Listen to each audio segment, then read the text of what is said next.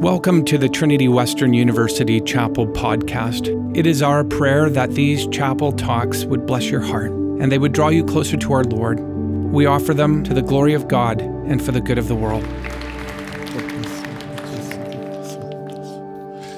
Thank you, Dr. Ed.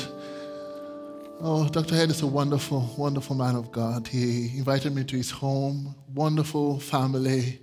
We had lunch together. He's a blessing. And I'm sure he's a blessing to you as well, right? Give it up for Dr. Head. Give it up for Dr. Head. Right? Today I'm going to be talking about generational blessing. The converse of generational blessing is generational curse. And you have some people who have had challenges in their family. But somebody will say, I want my family to be successful. I want my generations after me to be successful. I want everybody in my family to know Christ. If you are like that, raise up your hands. Okay, I'm, I'm speaking to the right crowd. An example of a family that's been blessed is Jonathan Edwards, notable preacher of the 18th century, and his wife Sarah. They left an incredible legacy based on generational blessing. Their descendants include the following 13 college presidents, 65 college professors, 100 lawyers, including the dean of, of, the, of the law school, 30 judges, 66 physicians, 80 holders of public office, including three US senators, three mayors of large cities, three governors, a US vice president, a controller of the US Treasury. Is that not a blessed family? And all of them know the Lord and they're serving the Lord. They're serving people and serving their nation and they're successful. Would you like your family to be like that?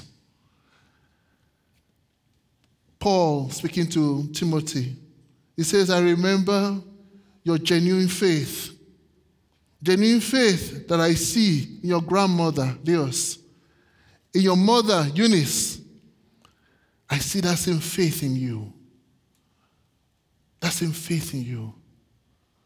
That that kind of faith and that kind of blessing can run through a generation to another generation to another generation. That that blessing can be upon you and be upon your children and your children's children. What a blessing that can be. That's a generational blessing. But generational blessing starts with one person, just one person. Joshua, speaking to the Israelites, said, Now therefore, fear the Lord, serve him in sincerity, in truth, put away your gods, the gods of your, of your, your fathers and he said, As for me and my household, I will serve the Lord. I want you to say that. As for me and my household, I will serve the Lord. That's a commitment that you should have. That if you want that generational blessing to be upon you and your descendants, you, you may come from a dysfunctional family. You may come from a broken family. It doesn't matter. What matters is that you have made that commitment. That's for me and my household who will serve the Lord.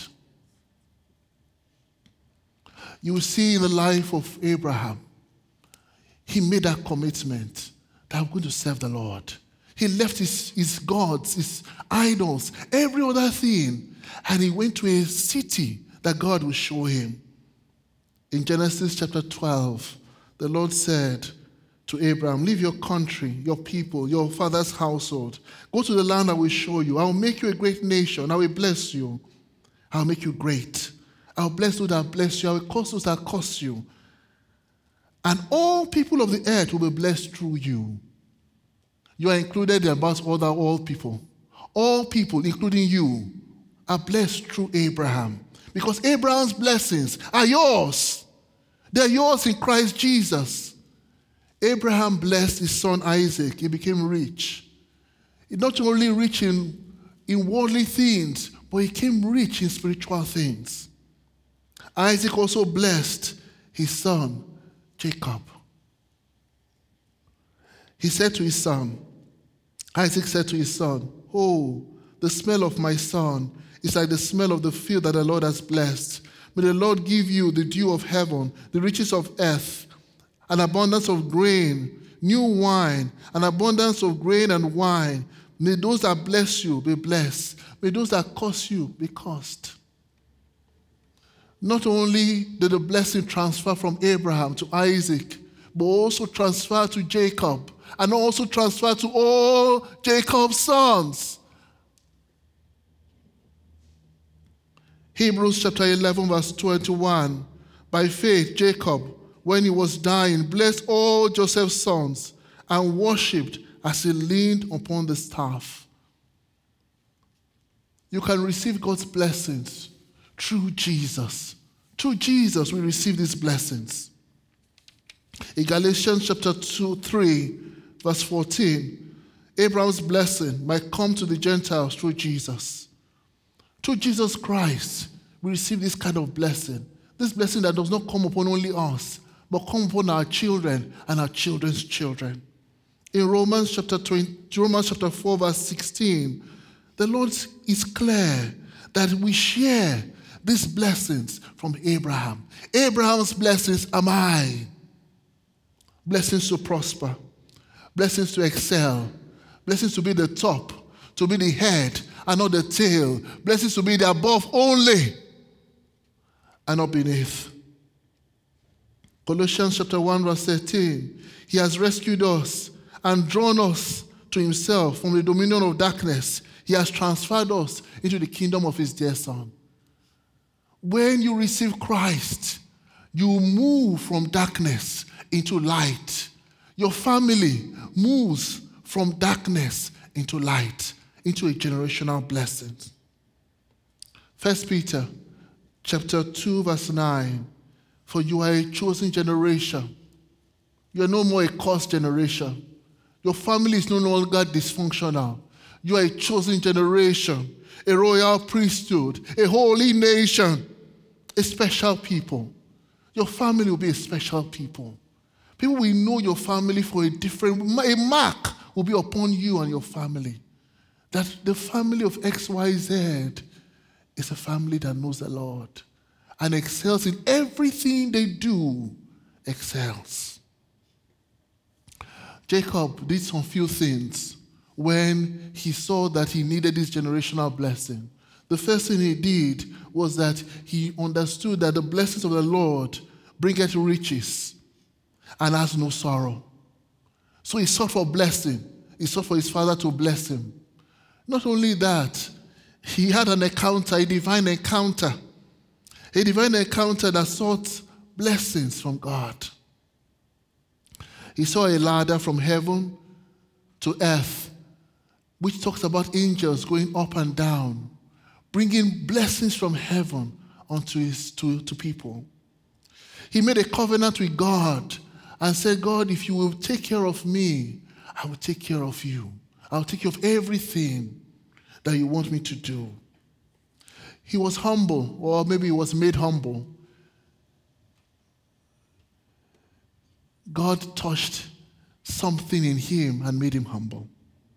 He persevered and said, God, I will not leave you unless you bless me. He had a divine strategy for abundance. God revealed to him, This is what you need to do about ships. And God gave him a divine instruction on how to become a blessing and be blessed. I'll speak the blessings of God upon you now. Just lift up your hands to the Lord and say, Lord, bless me. Bless me. May God make you a great nation and bless you. May God make your name great. May you be a blessing.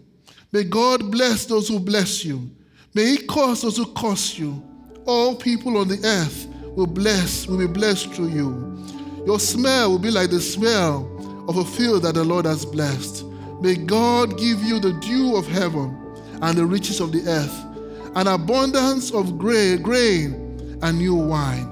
May people serve you and nations bow to you. May you be the master of your brethren, and may people bow down to you. May those who curse you be cursed, and those who bless you be blessed. You are blessed. In Jesus' name I pray. Amen.